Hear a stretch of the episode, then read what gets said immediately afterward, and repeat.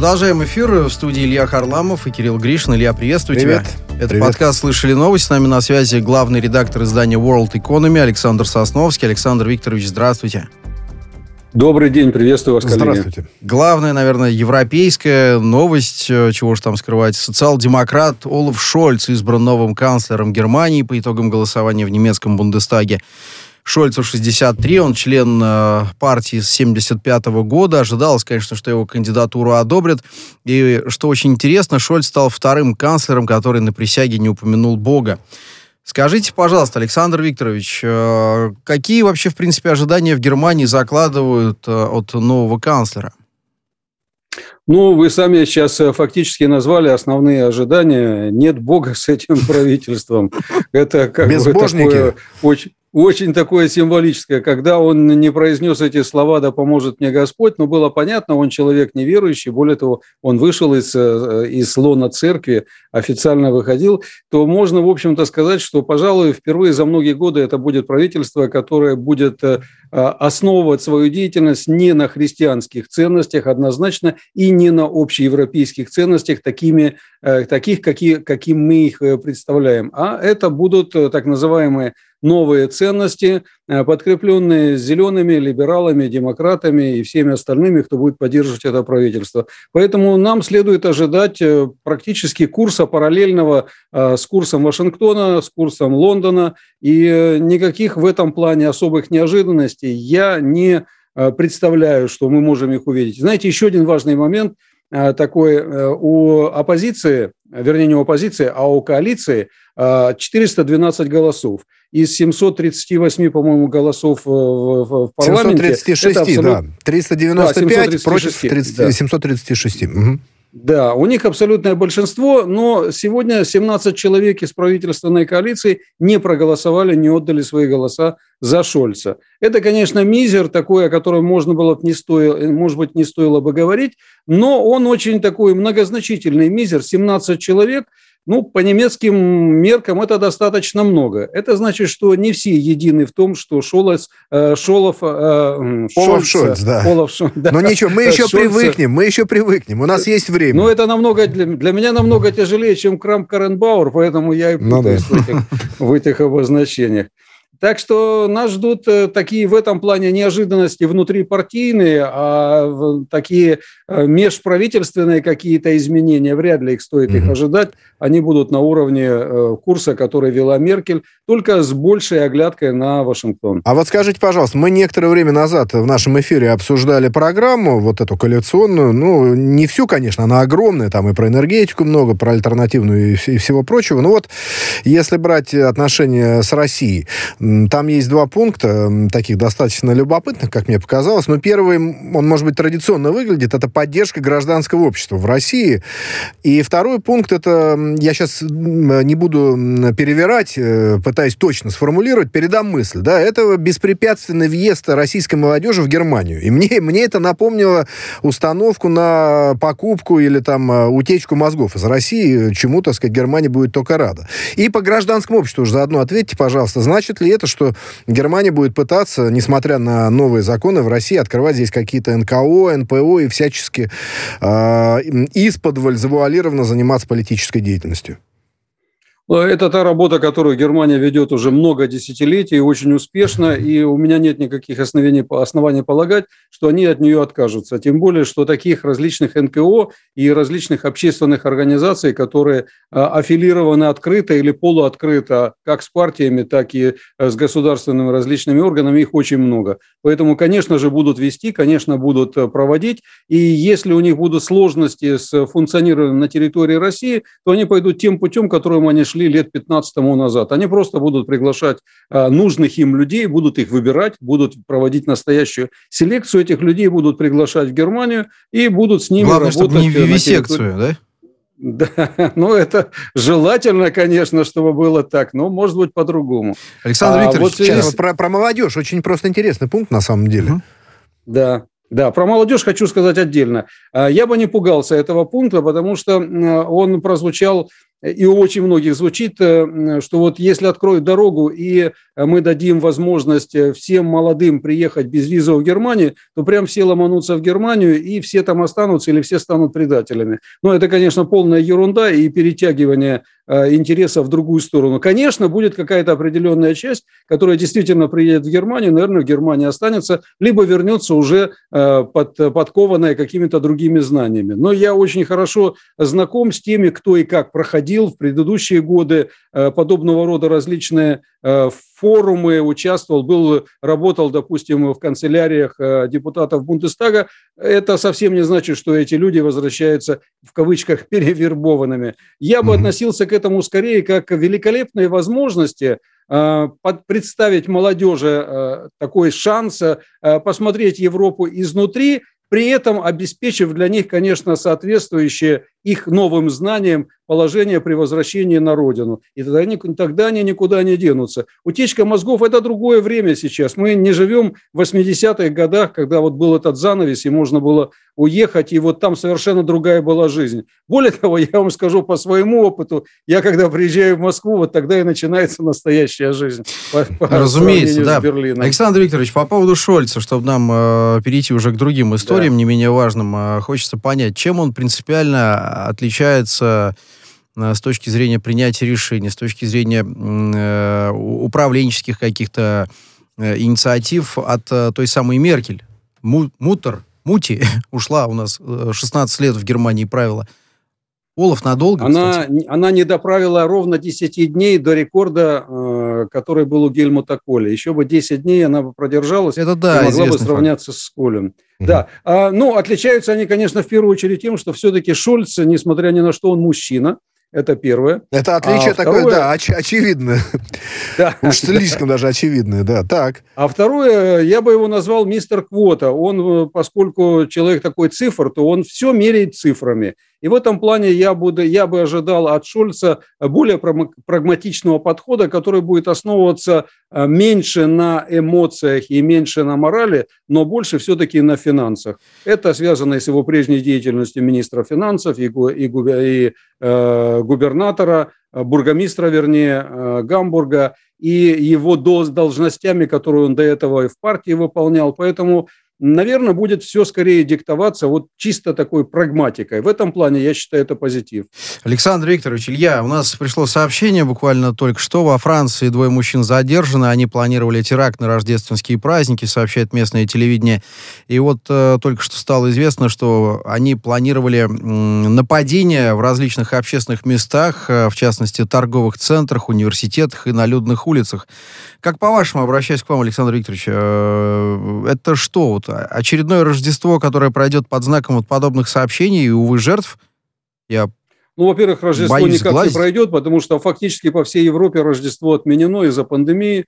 В Германии практически закрыты все рождественские рынки, базары, ярмарки, поэтому его как такового, конечно, не будет. Но Рождество, к сожалению, Э, в последние годы превратилась в такой период э, э, года, когда действительно происходят теракты, поскольку люди наиболее расслабленные в Европе празднуют Рождество, конечно, совершенно по-другому. Это действительно праздник, когда всем хочется выйти на улицу, поприветствовать друг друга. В этом году все это будет по-другому, но вот то, что сейчас произошло во Франции, я думаю, к сожалению, что это только первый звоночек по а, тем ощущениям, по той информации, которая поступает скупо, а, в том числе из э, немецкой полиции, можно предположить себе, что ожидаются более серьезные проблемы, а, может быть, связанные с э, крупными терактами. Я бы хотел, чтобы этого не произошло, но такая обстановка есть напряженная. Как вы считаете, готовы ли европейские правоохранители к подобному? Я не знаю, может быть, какие-то усиления планируются или что-то еще в этой связи? Какие-то, может быть, превентивные мероприятия по общинам, по районам компактного проживания этих самых лиц, которые, ну, все мы прекрасно понимаем, э, как-то обособленно живут и кое-что там планируют?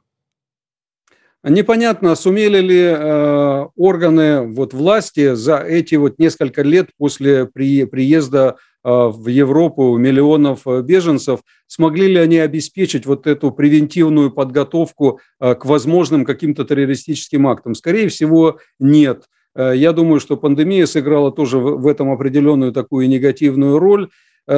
Проблема, если говорить о Германии, только в одном. Немецкая полиция способна справиться с любой проблемой, без, без всяких да или нет. Но они нуждаются в одном, они нуждаются в приказе. Если политика им не даст приказ, они не будут ничего делать. Согласен. Идем далее. Ну и возвращаемся к э, видео э, переговорам, видеосаммиту России и США.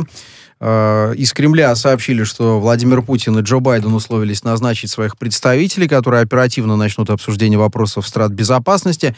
Песков, пресс-секретарь российского лидера, сообщил, что президенты говорили о том, что после того, как состоятся контакты их представителей, надо пообщаться еще раз.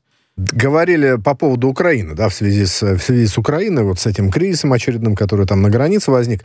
А вопрос э, вот какого рода, Александр Викторович. Дело в том, что э, вот Киев, ну и разные другие представители разных других, э, скажем так, полюсов э, предлагали модернизировать нормандский формат и ввести туда пятого игрока, пятого члена Соединенные Штаты Америки. Э, кстати, в Кремле к этой идее достаточно скептически в свое время относились, в общем, как, э, знаете, типа, как у собаки пятая нога.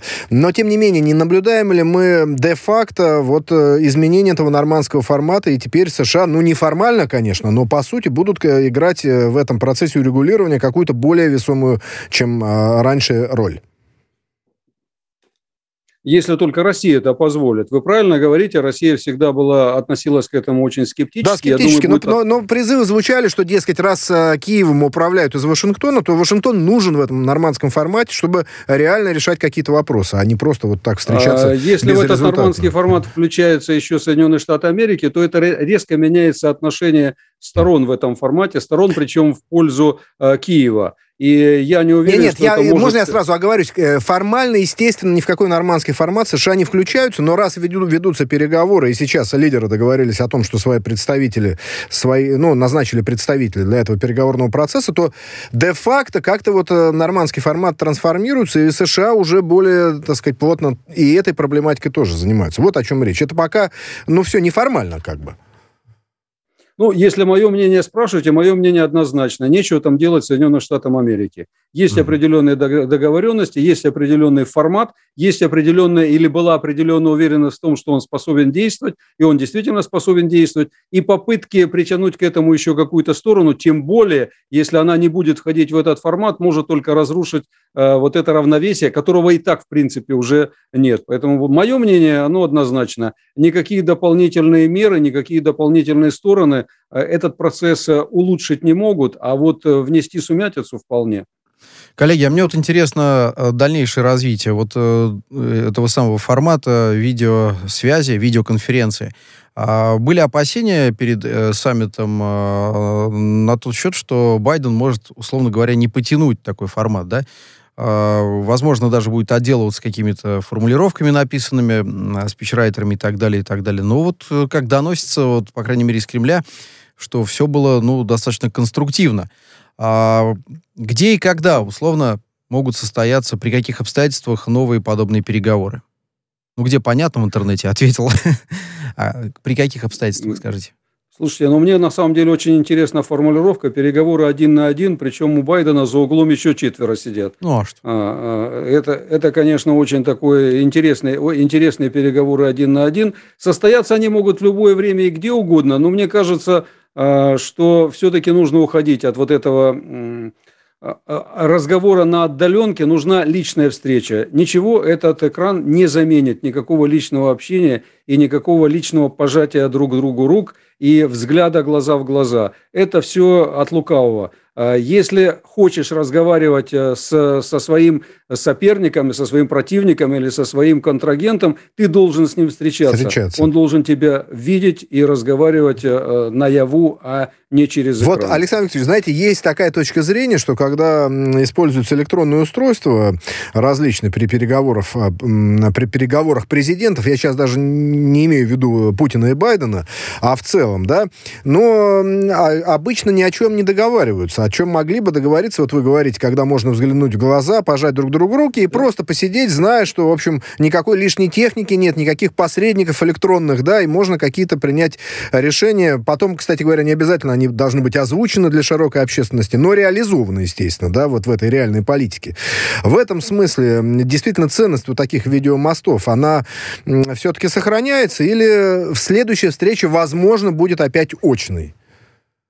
Э, я бы хотел, чтобы была следующая встреча очная. Ну, как по мне, то вот эта встреча в видеоформате, она ничем не отличается от обыкновенного телефонного разговора. Ну, просто ничем. Ну, поговорили и поговорили. Более того, вы правильно говорите, я тоже считаю точно так же. Когда ты не стоишь, э, не находишься напротив своего э, визави, то тебе намного легче всегда сказать какую-то ерунду, отказать, не пойти навстречу, не быть готовым к компромиссу. Встреча один на один всегда предполагает, что возможно достижение компромисса. Вот об этом а это как речь. раз то, чего мы ждем. А поэтому да. и есть опасение того, что господин Байден это, что называется, сдюжит, э, вытащит эту встречу, потому что ну, все прекрасно понимают, что он в почтенном возрасте, оговорки и запинки, и, ну, и все, все прочее, оговаривают все справедливости ради, да, но... даже люди в более молодом возрасте. Предлагаю дальше пойти в э, обзоре важнейших, важнейших новостей из э, Украины, из Рады. Максим Бужанский, депутат от пропрезидентской партии «Слуга народу», заявил, что США поступили бестактно, исключив санкции против «Северного потока-2» из оборонного бюджета сразу после переговоров Путина и Байдена. Сказал, что надо было бы хотя бы убрать на следующий день, а не через полчаса после беседы Байдена и Путина. А, написал он в своем телеграм-канале. А чем он, собственно говоря, недоволен? И как теперь Украина-то будет жить-то вот без этого всего? Ну, какое вообще э, собачье дело, извините за грубость, э, С языка депутатам, сняли. Верховной, Верховной Рады в дела Соединенных Штатов Америки. Они э, отличаются вот этой наглостью, совершенно беспардонной, и э, так, таким, знаете, это, в общем-то, хамство. Э, ни один, ни, ни один протокол, ни какие правила, писанные, не писанные, не допускают того, чтобы кто-то вот таким образом вмешивался в дела другой страны. Тем более, извините, Украина, которая нужно столько зависеть от Соединенных Штатов Америки, что должна им там разные места целовать, а не давать им указания, что они должны вычеркивать, а что они должны оставлять в своем бюджете. Нет, это, это кстати, такое вот э, ново, новохамское отношение Украинской Рады, оно на всех уровнях. Вот, например, посол Украины э, в Германии Андрей Мельник позволяет себе такие хамские высказывания по отношению к немецкой политике, к немецкому Бундестагу, что я бы уже давно объявил его персоной нон-грата. Но его пока терпят в Германии. Ну, вот, видимо, такая, такая сейчас мода. А может, просто уже не обращают внимания. Ну, трепятся и трепятся. Не стоит э, того, чтобы тратить на него свои слова и тратить на него свое возмущение. Вот э, «Северный поток-2» и то, что действительно исключили его из, э, ну, санкций в отношении этого проекта из оборонного бюджета. Я, кстати говоря, по-моему, еще до встречи уже информация была о том, что не будет в оборонном бюджете этого, значит, этих санкций в отношении «Северного потока». Но это ладно, это уже детали. Это я к тому, что, по-моему, здесь хронология перепутана у вот господина, который об этом говорил, да, у Бужанского. Но э, дело не в этом. Вот э, все-таки э, Байден говорил о том, что «Северный поток-2» э, нужен Германии, а мы, Соединенные Соединенные Штаты, это я как бы от лица Байдена говорю, не хотим терять своего союзника, вот э, э, своего союзника Берлин. Э, может ли это ему аукнуться Байдену, да, в его политических каких-то перспективах, да, потому что ведь не исключено, что он будет и на следующий срок, и причем бороться, возможно, с Трампом, который тоже не против. Вот, вот этот Северный поток-2 не станет ему как-то боком Байдену? Вы знаете, может, конечно, действительно может повернуться так, такой э, вот неприятной для него стороной, когда ему придется за это дело отвечать. Но, скорее всего, э, он руководствуется нынешним правилом мировой политики, которая звучит так, то, что действует сегодня, может не действовать завтра. Поэтому то, что сегодня исключили, нет никакой гарантии, что к Новому году или чуть-чуть попозже они опять вернутся к обсуждению этого же вопроса. Их ничего в этом плане не смущает, никаких правил сейчас не существует. А, что такое этика политических соглашений давным-давно уже забыто. Поэтому я так думаю, он про себя просто решил, э, риск есть, конечно, но он небольшой. Нужно будет, ну, завтра мы все изменим в другую сторону. Пришла еще одна новость, э, такая предолимпийская, скажем так. Э, Олимпиада в Пекине не всем получается по душе. И вот зампред Европарламента Никола Бэр высказалась за полный бойкот игр в Пекине. Ну, все это после того, как э, сначала США заявили, э, что политики и дипломаты туда не поедут, потом Австралия присоединилась к этому э, процессу, теперь вот Европа. Ну а э, госпожа Бэр аргументирует э, свою позицию нарушением прав человека со стороны китайских властей. Ну да, это, наверное, о Синьцзянь-Уйгурском э, вот этом районе, конечно. Разумеется, да, но э, получается так, что сейчас вот не едут политики, да, сколачивают такую асоци... А, а, ассоциацию, так скажем так, коалицию, а потом они отзовут своих спортсменов, так что ли? Бойкотирование будет ну, полноформатным, да? да? Хочется сказать, а зачем такие Олимпийские игры, на которых нас нет? Ну, мы там будем на этих Олимпийских играх, но, тем не менее, то, что сейчас происходит с Олимпийскими играми, в принципе, не сводит их до уровня какого-то такого между собойчика. Э, жалко спортсменов, конечно, но, тем не менее, действительно такой между собойчик, который находится полностью в руках э, политических функционеров. Никакого отношения э, к честному, открытому спорту, я тут уже сразу имею в виду и различные допинговые эти претензии, и э, политические претензии. Ну, какое отношение права человека? Я сразу вспоминаю 80-й ну, конечно, год, а потом да, вспоминаю а, а потом мы не поехали. Год, да, да, да, да потом 84 да. год Лос-Анджелес. Да. Это же это уже все было. все было. Ничего нового в этом нету. Ну, и Александр Ильич, а может тогда вот какой вопрос. Смотрите, ну, говорят о нарушении прав человека, а нет ли здесь еще на другой негласной причины? Ведь мы прекрасно знаем, что Соединенные Штаты э, ведут довольно масштабное расследование спецслужбы США по поводу того самого COVID-19, который возник в Китае, в, в этой уханьской лаборатории, хотят наказать виновных. Но, естественно, европейцы, в общем, не афишируют эту работу, на, наверное, что-то тоже предпринимают. Так вот, не может ли быть такой бойкот, к которому, возможно, и спортсмены присоединятся вот неким э, таким прологом к большой игре, связанной с ковидом, и с попыткой наказать Китай за то, что вот упустили этот искусственный вирус? Вот такая версия вам как? Честно говоря, не думаю. В Германии, кстати, достаточно подробно это освещается, в Европе освещается достаточно подробно. Я бы сказал так, 9 из 10 материалов э, все-таки не склоняются к версии о том, что это была э, э, проблема, которая была создана Китаем. А скорее всего, они предполагают либо несчастный случай, либо то, на что нельзя было каким-то образом повлиять. Я уверен, что если это будет использовано для дальнейшего какого-то давления, то европейцы вряд ли к этому присоединятся, потому что за этим потянется такая цепь проблем, связанных с пандемией, с постпандемийными проблемами и борьбой с пандемией, что это может вообще закончиться всеобщим крахом. Скорее всего, они будут этого избегать, потому что это такой ящик Пандоры в прямом смысле этого слова.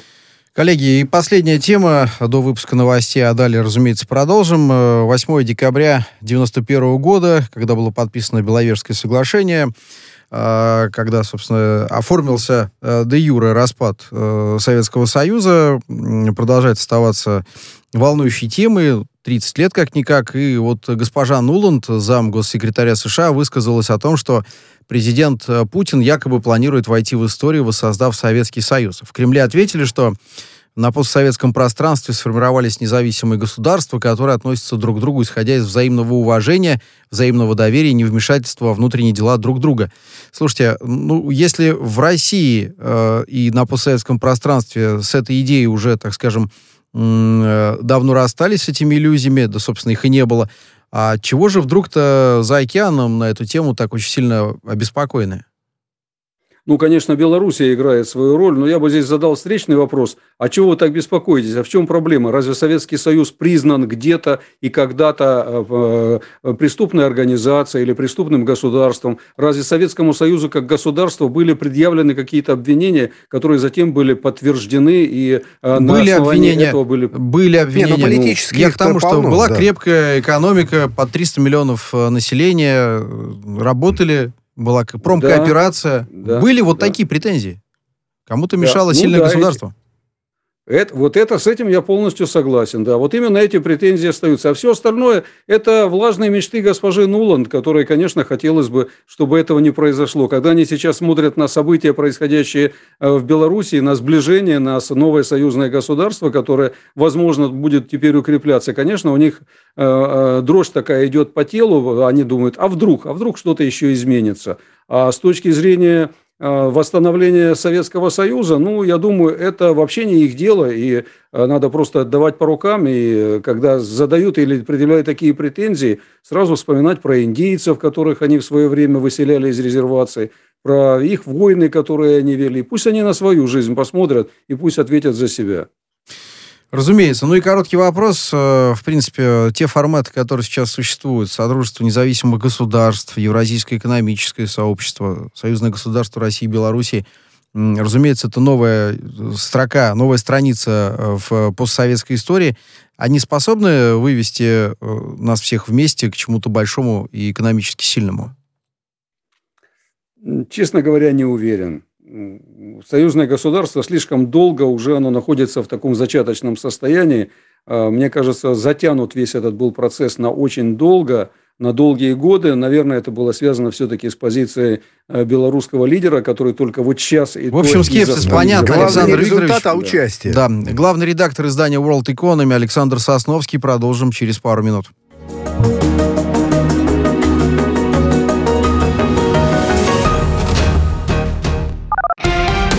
Радио «Спутник». Новости. Здравствуйте, в эфире новости. И в начале срочные сообщения из Парижа. Во Франции задержаны двое мужчин, планировавших теракт в период рождественских праздников, э, сообщают местные СМИ. Они планировали убивать ножами случайных прохожих в особо посещаемых местах. Двое мужчин 23 лет были задержаны в столичном регионе Иль-де-Франс. Им предъявлены обвинения. Они были заключены под стражу в рамках предварительного расследования. Его начала антитеррористическая прокуратура Франции. Москва в ближайшее время подготовит предложения, связанные с гарантиями безопасности в отношениях с НАТО и передаст их американской стороне. Владимир Путин рассказал об этом сегодня на пресс-конференции по итогам российско-греческих переговоров. Договоренность была достигнута во время э, встречи э, президентов России и США. Она прошла накануне. Свои соображения Россия подготовит буквально в течение нескольких дней. Еще на переговорах э, также было решено создать соответствующую структуру, которая сможет этим профессионально заниматься. Президент Украины Владимир Зеленский надеется, что в первую очередь во время переговоров по Донбассу удастся найти решение по вопросу возобновления режима прекращения огня, по обмену удерживаемыми лицами и по открытию контрольных пунктов э, выезда и въезда на линии соприкосновения. Э, он э, сказал об этом, выступая на брифинге сегодня с премьер-министром Хорватии Андреем Пленковичем. В Мосгорсуде присяжные вынести обвинительный вердикт двоим обвиняемым в убийстве криминального авторитета Вячеслава Иванькова, более известного как Япончик. Коллегия присяжных заседателей единогласно признала Джамбулу Джанашию и Муртази Шаданию виновными в совершении инкриминируемого преступления. В суде пока не уточнили подробности вердикта. Как ожидается, приговор может быть оглашен уже на следующей неделе. Следствие установило, что в апреле 2009 года ранее судимый житель Подмосковья Илья Симония с целью передела отдела сфер влияния в преступном сообществе организовал убийство Иванькова. Для этого он привлек обвиняемых к исполнению преступления. Стрелявший в МФЦ на юго-востоке Москвы Сергей Глазов признал вину в совершении преступления. Также он назвал причиной визита в учреждение получение паспорта. Погибли два человека, еще четверо пострадали, в том числе десятилетняя девочка. По предварительным данным, подозреваемый переделал охолощенный австрийский пистолет в боевой. При нем было более 20 патронов. Оружие на него не было зарегистрировано. Верховный суд разрешил штрафовать нарушителей масочного режима без проведения расследования и экспертизы. Достаточно протокола и фотофиксации. А, отмечается в постановлении коллегии инстанции по административным правонарушениям.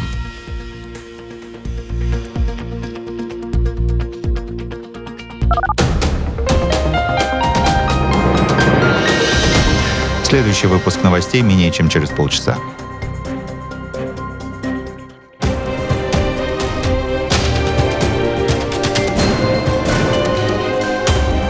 Радио «Спутник». Говорим то, о чем другие молчат. Вчера по телеку видел. Мне тут по телефону сказали. В соцсетях только обсуждают, что... И так десятки раз каждый день. В эфире «Радио Спутник». Всегда правильный ответ на вопрос. Слышали новость? Продолжаем эфир. Илья Харламов, Кирилл Гришин в эфирной студии «Спутника». С нами на линии главный редактор издания World Economy Александр Сосновский. Александр Викторович, вы с нами? Да, конечно. Любопытнейшая новость. Верховный суд России разрешил штрафовать за отсутствие маски по записям видеокамеры. Там довольно интересный э, прецедент, так скажем. Э, продавец продуктовой э, точки, оштрафованный за отсутствие маски, дошел до Верховного суда. Собственно, пытался оспорить наказание в 100 тысяч рублей, требуя экспертизу. Инстанция отклонила жалобу, указав э, в своем определении, что изображение продавца магазина на своем рабочем месте в торговом зале без средств индивидуальной защиты органов дыхания обоснованно признано э, инстанциями достоверным и допустимым доказательством по делу. То есть решение означает, что нарушителя можно наказать рублем без экспертизы и специального расследования. То есть достаточно будет теперь видеокадров э, с камер видеонаблюдения, оцифрованных и так далее. Как вам вообще, в принципе, эта история? И сразу хочется спросить э, у вас, как у человека, проживающего в Германии, а, а нечто подобное в Германии вообще приживется? Или уже есть? А никогда. Никогда, потому что в Германии очень жестко действуют два важных закона. Первый закон – это закон о защите личных данных, а второй – это э, то, кто обрабатывает э, эту фотографию. Э, дело в том, что если, допустим, брать для Германии, то мало того, чтобы кого-то... Вот, допустим, я еду на машине, у меня такие варианты были, и меня фотографируют за превышение скорости – так вот, э, совершенно недостаточно того, что эта фотография была сделана официальным э, каким-то пунктом, где стояла машина, где все это зафиксировано, где все были эти данные. Любой юрист начнет сразу же это оспаривать, и он оспорит это. Он докажет, что стояла на 2 сантиметра дальше, что неправильно были сделаны, а, неправильным углом, был изменен свет, еще там миллион каких-то вещей. Ну, Александр Ильич, вы, извините, почти... да, вы просто такие удивительные вещи говорите. У нас эта система работает годами, штрафы миллионами выписываются, э, миллиарды идут в бюджет, и какие там оспаривания. Но вы об э, аспектах, да, здесь человек сидел без СИЗа, средств индивидуальной и защиты. штраф 100 тысяч. Да. И вот ему огромный, впаяли. Да.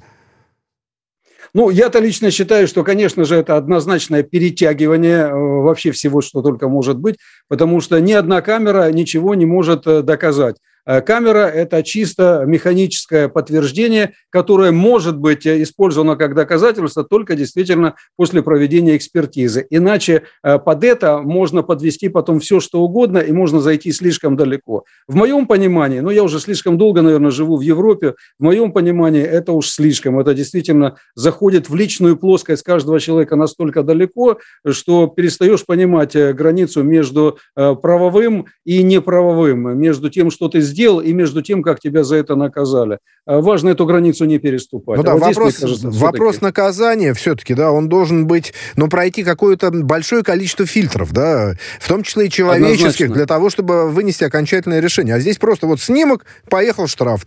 Здесь 100 тысяч рублей, ну, понятно. Это не значит, что продавцы должны нарушать, не ходить в маске. Я не к этому, естественно, призываю. Никоим образом не оправдываю продавца, но само правоприменение, конечно, вызывает вопрос, очевидно. А может, у него, извините, Абсолютно. вот эта вот э, штучка порвалась, и вот он сидел и недоумевал. В этот где момент, же ему, причем. Где же ему да. взять, я не знаю, пойти, не знаю, там, в склад, в подсобку, э, разумел оставить торговое, рабочее место, пойти в подсобку, взять еще одну маску. Ну, для этого экспертиза, которая должна определить, может быть, недостаточно моментального так видео или фотографии, а нужно хотя бы там 10-12 секунд, чтобы понять, что было до этого момента и после mm-hmm. этого, потому что, может быть, именно в этом и скрывается истина. Я с вами тут полностью согласен, я Э, за то, чтобы все-таки экспертиза или, по крайней мере, экспертная оценка была, потому что иначе это выглядит просто как наказание. Но это уже мир э, анти антиутопии такой, который описан фантастами. Да, да. Да. Но смотрите, на самом деле, э, насчет перегибов полностью согласен. Э, у нас бывает так, что чуть ли не руки и ноги ломают, э, запихивая в машину э, людей, у которых нет маски, да, да, таких видео огромное количество. Это все, конечно же, недопустимо. А тут целый Верховный суд, конечная, так сказать, инстанция, и сейчас, такое наверное, определение. Ведь, Александр Ильич, нет ли опасности, что такие штрафы пойдут, как и автомобильные, огромным потоком?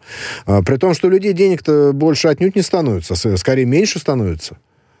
Но поскольку создан прецедент, то, естественно, конечно, это может пойти. Теперь это легко будет идти. Вы, вы знаете, что в юридической практике существует такое правило, и теперь любой может, судья может спокойно ссылаться на это решение, и очень тяжело будет его оспорить. Здесь требуются серьезные какие-то телодвижения для того, чтобы это действительно не превратилось в такой карающий меч непонятно за что. Можно очень сильно перегнуть палку и привести только к э, наслоению вот этих э, недовольства, подобного рода недовольства, и в конечном итоге, которое может выразиться и в каких-то действиях уже насильственного плана по отношению к камерам.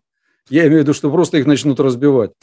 Еще одна новелла, которую предлагаю обсудить. Госдума приняла в третьем окончательном чтении законопроект, который расширяет полномочия полиции. Документ прошел первое чтение в декабре 2020 там речь о том, что теперь у полицейских, э, в частности, появляется право проникать в жилые и иные помещения на земельные участки и территории для задержания, а также оцеплять их, целые районы причем. А, при этом э, вскрывать авто, проникать для спасения жизни и обеспечения безопасности личный. граждан и так далее, и так далее. И при угрозе теракта тоже, разумеется. Как по-вашему, насколько это оправдано с точки зрения вот российских реалий? Конечно, учитывая, что вы давно не живете в России, тем не менее. А, ну, скажу вам, может, непопулярную такую вещь. Я считаю, что все-таки э, подобного рода вещи должны проходить по определенному протоколу. Если просто это предоставить право полицейскому, а я не знаю, какой это полицейский, хорошо ли он подготовлен, хорошо ли он это понимает, это может превратиться в определенной степени в беспредел. А, конечно, бывают подобные ситуации и в Европе.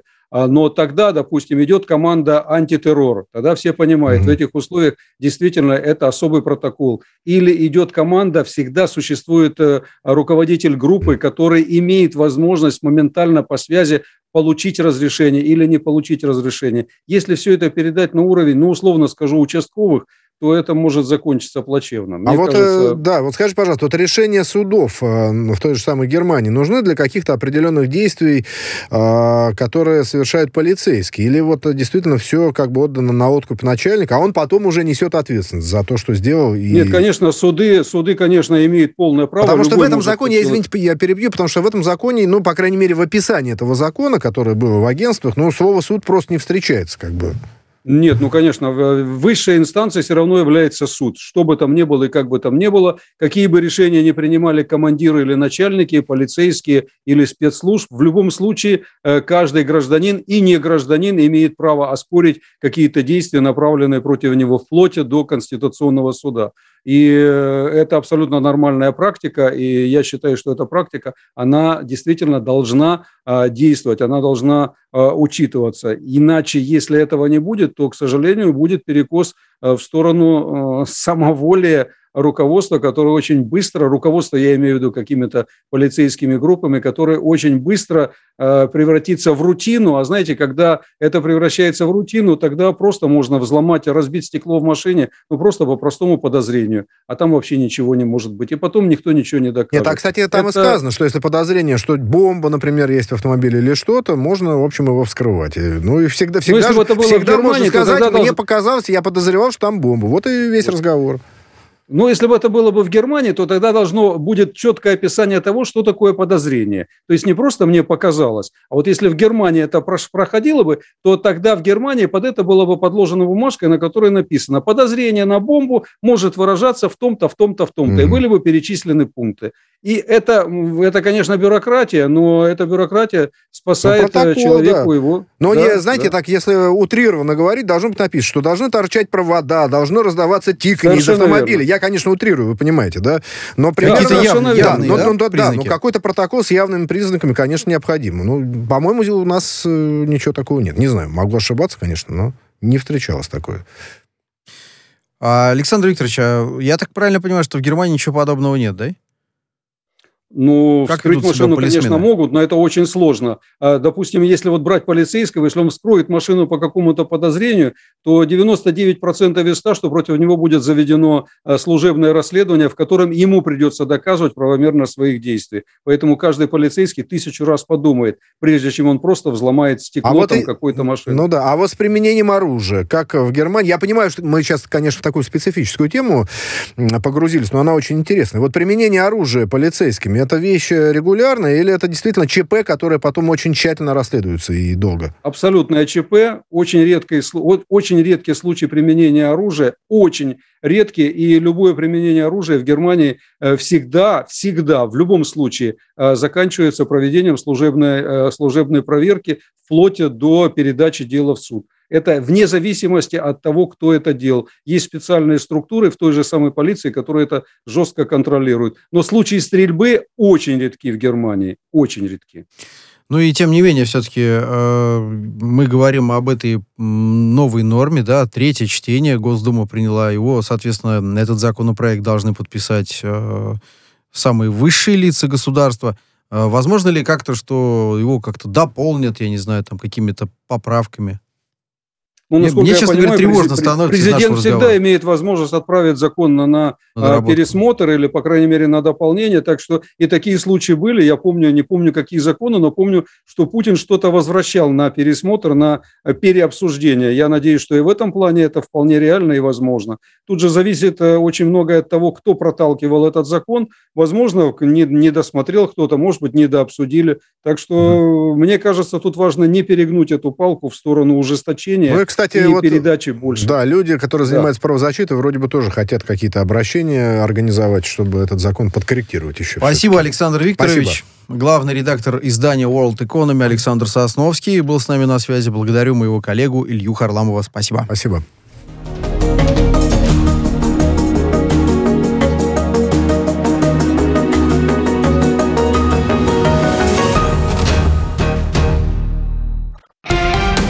Радио «Спутник».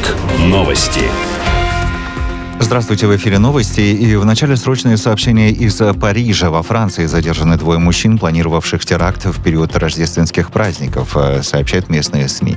Они планировали убивать ножами случайных прохожих в особо посещаемых местах. Двое мужчин 23 лет были задержаны в столичном регионе Иль-де-Франс.